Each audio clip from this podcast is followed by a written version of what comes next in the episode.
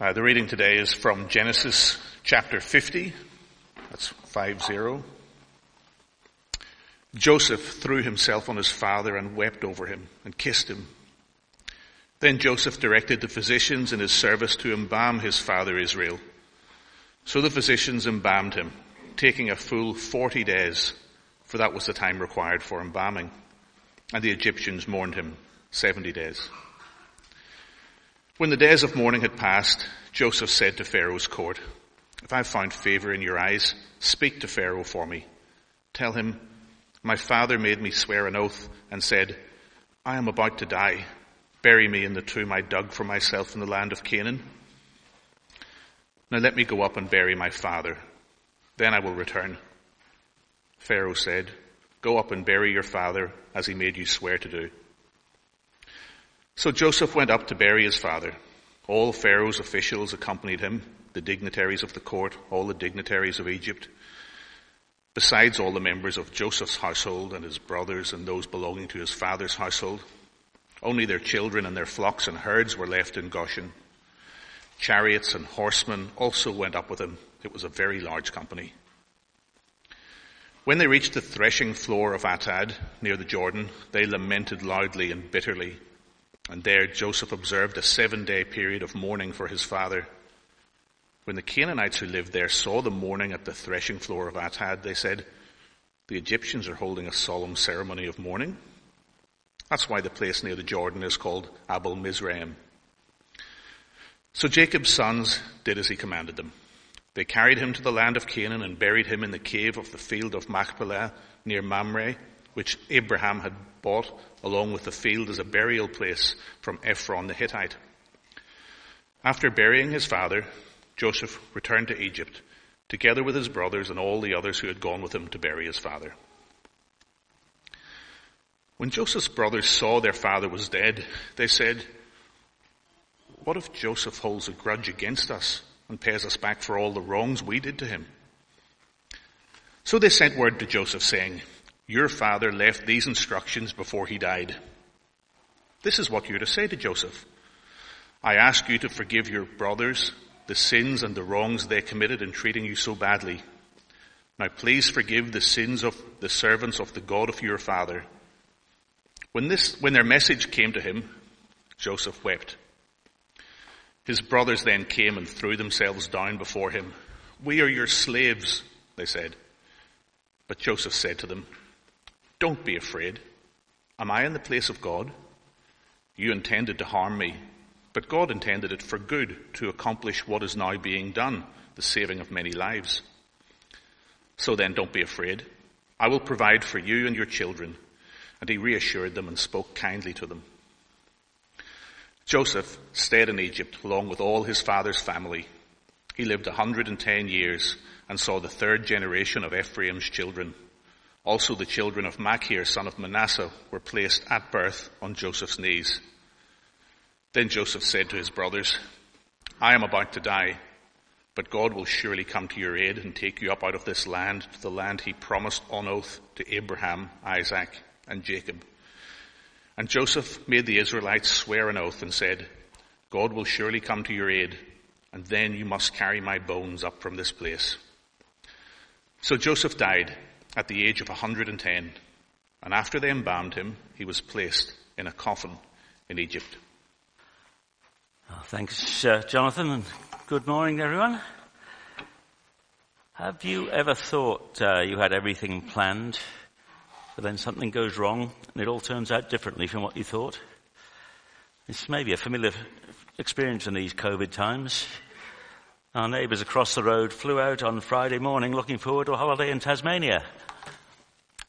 Fortunately, they did manage to meet the 6 p.m. deadline when the lockdown hit Hobart and much of southern Tasmania.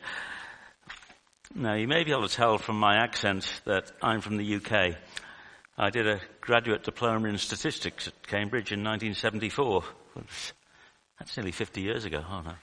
Um, and as I came to the end, I had my future all sorted out. I was going to do a PhD and continue in an academic career at a university. I'd applied for one or two other jobs as a backup, including one in Australia, more or less as a joke but I didn't expect to need the backup. I'd spoken to a potential supervisor who seemed keen to take me on as a student. So I had the promise of a great start to my career and all was under control. But as it turned out, it wasn't. You see, what my planned supervisor hadn't bothered to mention, or maybe I wasn't listening, was that he would only take on students who got a distinction in the grad dip. Alas, when my results came out, I was just short of the mark. I didn't realize immediately this was a problem, but then heard more or less on the grapevine that he wouldn't take me on as a PhD student. It seemed my planned academic career was hanging by a thread. As it happened, my family had come to Cambridge to visit me, and I spent the day out with them, knowing my plans were in tattered, tatters and not knowing what would happen next. What did happen was that we got back to my digs and I found a letter there. It was from CSIRO, here in Australia, offering me the job I'd applied for. It was with a group that had a worldwide reputation in statistics research, and the pay and conditions they were offering made my jaw drop. And I'd be able to work for a PhD part time. Ah, major sigh of relief. And so here I am. If things had gone according to my plans, I wouldn't have come to Australia. I wouldn't have my wonderful wife Susan or our children and grandchildren. And I probably wouldn't be standing up here today. But here I am. God is the one in control. We just heard Joseph's words to his brothers in verse 20 of the reading. You intended to harm me, but God intended it for good. Will you join me in prayer? May the words of my mouth and the meditation of our hearts be acceptable in your sight, O Lord, our rock and our redeemer. Amen. Jack's sermons in recent weeks have looked at the promises that God made to Abraham, Isaac, and Jacob. And I'm going to follow up on that theme. I'll be looking at Genesis 50, but I'm, in order to look at the promises in their full context, I'll only be spending a relatively short time on the narrative itself. That's so I can spend time looking both backwards and forwards from this passage to see the big narrative, how it fits into the overall story of the Bible, from Abraham to Jesus, and in particular, how it relates to God's promises to Abraham, Isaac, and Jacob. That means we'll be looking at a few other Bible passages as we go. When I told Susan what I was planning, she said, that sounds more like a lecture than a sermon. Well, if that's the case, I hope it's, at least it's not the sort of lecture from which you wake refreshed. That reminds me of another lecture I had when I was doing my stats diploma. Our class decided he must be the worst lecturer in the world. He was a really nice man and an eminent researcher, but he had very little ability to convey his subject to those of us who were not eminent researchers. Ironically, his subject was communication theory. In uh, Genesis 12, God had called Abraham, then called Abraham, to leave his home in Haran in eastern Turkey today and go to the land of Canaan. You've got a verse? Yeah, thanks. Now the Lord said to Abraham, Go from your country and your kindred and your father's house to the land that I will show you, and I will make of you a great nation, and I will bless you and make your name great so that you will be a blessing. I will bless those who bless you, and him who dishonors you I will curse. And in you all the families of the earth shall be blessed. So one of God's promises what is to make of Abraham a great nation. However, many times since then, this promise seemed to be hanging by a thread. In Genesis 17 to 20, we read Abraham's wife Sarah hadn't had any children, and she is 90 years old, and Abraham 99, definitely hanging by a thread. Yet God still keeps his promise, and they have a son, Isaac. Sigh of relief. But then in Genesis 22, we read that God commands Abraham to sacrifice Isaac. What will happen then? God intervenes again, sending a messenger to tell Abraham to sacrifice a young goat instead. Ah, sigh of relief. Isaac has twin sons, Esau and Jacob. Esau is the oldest by a few minutes, so stands to inherit. But God says Jacob is the chosen one. In fact, Jacob cheats Esau out of his inheritance by tricking their father, and so Esau decides to kill Jacob. Another challenging situation for the promise. However, in time Esau relents, and it seems that all is well. Once again, by the time we get to the story of Joseph, things are looking more secure. Jacob has 12 sons, so there's a good chance one would maintain the family line. Not until chapter 49 we find out that Judah is the chosen one. And with that in mind, we can see another threat in the story of the deaths of Judah's sons in Genesis 38. Jack told us about that a couple of weeks ago. However, Judah does have another son, Perez, who will continue his line. Sigh of relief, and not the last one. If you were here last week, you may remember that we looked at yet another threat, a widespread famine leaving Jacob's family without food. Again they're saved, this time by Joseph. Sigh of relief. Almost the last one. Things are looking more promising. Eventually Jacob's whole family, 70 by this stage, are brought to Egypt and settle in Goshen, the best of the land according to Genesis 47. Seventeen years later, Jacob dies at the age of 147, which brings us up to today's passage. If you have a Bible, perhaps open it to Genesis 50, chapter 50. In verses 1 to 13, we read about Jacob's funeral. Now, this is 17 years after his arrival, so at least 10 years since the end of the seven years of famine when Joseph saved Egypt and many other nations. Joseph's father Jacob is given a royal funeral. He's embalmed. There are many days of mourning. It seems he was held in high regard by the Egyptians. However, in verse 4 we see Joseph said to Pharaoh's court, if I found favor in your eyes, speak to Pharaoh for me. It seems that Joseph no longer has direct access to Pharaoh and no longer has the all-powerful leadership role he had during the famine. Are the Egyptians beginning to forget his work ten years or so earlier? Hmm. Let's move on. In verse 14, we see the whole family leaving what we know to be the promised land and returning to Egypt. Then, in verses 15 to 18, we see a final threat to the line of Judah, to the promise of a great nation. When Joseph's brothers saw that their father was dead, they said, What if Joseph holds a grudge against us and pays us back for all the wrongs we did to him? By their lights, it wouldn't be too surprising if Joseph returned to them the wrong they'd done to him and made them slaves or even had them killed. Once again, the promise of a great nation seems to be hanging by a thread. But as we see in verses 19 to 21, Joseph once again saves the day. Verse 20. You intended to harm me, but God intended it for good, to accomplish what can be seen today, the saving of many nations. Sigh of relief. And from here, things start to look more promising. In the rest of the chapter, we learn that Joseph lives another 70 to 80 years and is blessed by seeing his family grow. It seems that he continued to walk with God in verse 24, perhaps with another dream, he foretells the exodus from Egypt some hundreds of years in the future.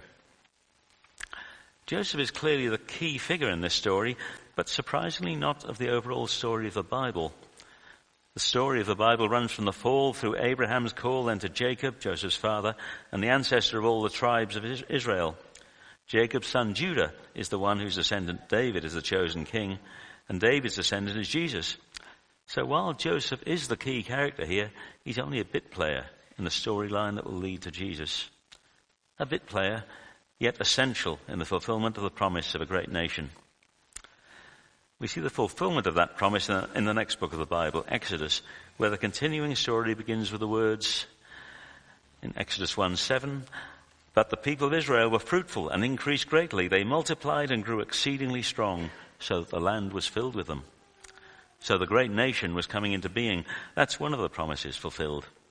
It did take a while and looked pretty shaky at some points. It's that way with promises sometimes. We saw an example last week where Pharaoh's cupbearer promised to put in a good word for Joseph, but promptly forgot all about it until two years had gone by. Is that a familiar story? Parents promising things to their children which seem to the children at least to take forever. Husbands promising to fix things up around the house Susan can probably give you a list of the things that took me a while to get to and the ones she's still patiently waiting for. Bosses promising promotion or advancement but forgetting or delaying any action. Promises are important. I'm sure you have experiences to match those of Abraham, Isaac and Jacob. But finally, this promise of a great nation was to be fulfilled. But there were two other promises that followed on from this one. Back in Genesis 12 again, we read in verse 7, the Lord appeared to Abraham and said, To your offspring I will give this land. So he built an altar there to the Lord who had appeared to him. Abraham was in Canaan, so this land would mean, to him would mean Canaan. God repeated the promise to Isaac and to Jacob. Genesis 26:4 and 28:14 if you want to check. So, what about that promise, the promise of a land? It didn't happen immediately. After Jacob's funeral, they didn't stay in Canaan, but returned to the comfortable land of Goshen.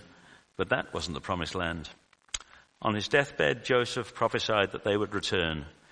In verse 24, we read that Joseph said to his brothers, I am about to die, but God will surely come to your aid and take you up out of this land to the land he promised on oath to Abraham, Isaac, and Jacob. How will that come about? Well, maybe foreshadowed a bit by Joseph's waning status. We read in Exodus 1 8. Now there arose a new king over Egypt who did not know Joseph. And from there we have the story of Moses and the Exodus, the conquest of Canaan under, under Joshua. So the second promise, the promise of the land was also fulfilled. And then there's the third promise.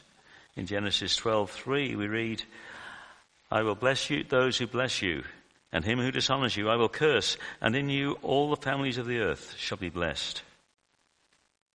In fact, in Genesis 26, the equivalent promise to Isaac is that all nations will be blessed. So, with a great nation established in a land of their own, Israel could set about being a blessing to all nations. Is that how things turned out? Well, things are looking pretty hopeful at this point. The nation and the land are coming, and Joseph, in obedience to God's guidance, has already been a blessing to many nations. So it's looking good for all three promises. But it didn't come about. You see, Israel, like Pharaoh, forgot about Joseph. I don't have time to go through all the details of the chaos we find in the book of Judges or the kingdom being divided after Jeroboam's rebellion or the mixed fortunes of the kings which ended in exile from the land to Assyria and Babylon. Israel gave little sign of being a blessing to all nations. It seems that, maybe a bit like my communication theory lecture, they knew the message Abraham, Isaac, and Jacob had received from God, but were not strong on passing on what they knew. And yet, despite all this mess, the line of David continued for a thousand years after him. It continued as far as Mary and Joseph, the mother and stepfather of Jesus. Well before that, in around 700 BC, the prophet Isaiah had criticized the divided nations of Israel and Judah, prophesying the coming of a different sort of king, a suffering servant. And we see on the slide Isaiah 53:4. Surely he took up our pain and bore our suffering, yet we considered him punished by God, stricken by him and afflicted. But also he would be a king who would have all the nations as his inheritance. According to Psalm 2, ask me, and I will make the nations your inheritance, the ends of the earth your possession. Isaiah spells out the intended result in Isaiah 60 verse 3. Nations will come to your light and kings to the brightness of your dawn. Israel should be a light, calling all nations to the glory of the Lord. Let's take a look at those promises again. Abraham, Isaac and Jacob were promised a land. In Hebrew, an eretz. And as we've seen, this was fulfilled literally in the years to come. But that word for land, eretz, can have a much wider meaning. It can also mean the world. Right at the beginning of the Bible, in Genesis 1-1, we read, God created the heavens and the earth. The eretz, the same word. So while Jacob, Isaac and, uh, sorry, Abraham, Isaac and Jacob justifiably understood God to be speaking about the land of Canaan, Isaiah is saying that the land of the coming king will not be a limited geographical area, but all the world. And what about the blessing? Isaiah's prophecy and the promises to Abraham, Isaac, and Jacob would reach their fulfillment in the birth of Jesus, who makes one church of all the nations, one land of all the earth, and brings blessing of salvation to all people. Isaiah speaks of the nations coming to the light. Jesus takes this and identifies it with his followers in Matthew 5, 14 to 16, part of what's called the Sermon on the Mount. He says, You are the light of the world. A town built on a hill cannot be hidden. Neither do people light a lamp and put it under a bowl. Instead, they put it on its stand and it gives light to everyone in the house. In the same way, let your light shine before others so they may see your good deeds and glorify your Father in heaven. So we have this story, the big picture, these promises stretching from Abraham through Jacob with help from Joseph to Jesus and to us. What can we learn from this big picture? God's grand design. One thing is clear. It's messy. Like our own stories. But this is how the world is. Maybe God could have made things more straightforward, but He didn't. He made or perhaps allowed our world to be messy. We do have to muddle through our messy world. Like Joseph, we have to rely on God. Joseph didn't claim that his achievements were his own work, but gave glory to God. The great nation was not the work of Abraham, Isaac, or Jacob, or even Joseph's doing. All of us here in Unley today are wealthy by the standards of most of the world, and we may be tempted to take the credit. Joseph's story reminds us that it really is not our doing. I certainly claim it was my cleverness that brought me to Australia, quite the opposite, in fact. And I can say the same today. I put some work into this sermon, but if you found it challenging or encouraging, that's God at work. We live in a messy world, perhaps a scary world of COVID, religious fanatics, earthquakes, and nuclear submarines. Remember, Joseph made the key point as he reassured his brothers You meant to harm me, but God meant it for good. When we see the evil in the world caused or made worse by evil men, we can be sure that their evil aims will ultimately fail. Look at Acts 27 to 29. For truly in this city they were gathered together against your holy servant Jesus, whom you anointed, both Herod and Pontius Pilate, along with the Gentiles and the peoples of Israel, to do whatever your hand and your plan had predestined to take place. And now, Lord, look upon their threats and grant to your servants to continue to speak your word with all boldness. Carl preached on this a few weeks ago. It may seem that the powers and authorities are in command, but God's hand is active and his plan is predestined. Our world is messy, but God is in control. More than that, He's not aloof in some distant control room. He has shared in our mess. He suffered the consequences of our messy world when, as Jesus, he became a man and was executed for crimes he did not commit. Our God is a God who understands us and stands with us in our world. The Egyptians and the Israelites forgot what Joseph had done for them. May we never forget what Jesus has done for us. May we never forget that God is in control and knows the end from before the beginning. May we always let our light shine so that the world may give glory to the Father in heaven. Let's pray to our Father God. Thank you, Lord, for your Bible story of salvation, stretching from creation through the stories of Abraham and Isaac, of Jacob and Joseph, of David and Solomon, of Jesus and his incarnation to us and our salvation in him. May we be confident that your hand and your plan will endure May we look upon threats and crises with trust in you. May we let our light shine before the world. May we continue to speak your word with all boldness while you stretch out your hand of healing on the world in the power of Jesus, your holy servant and your son. Amen.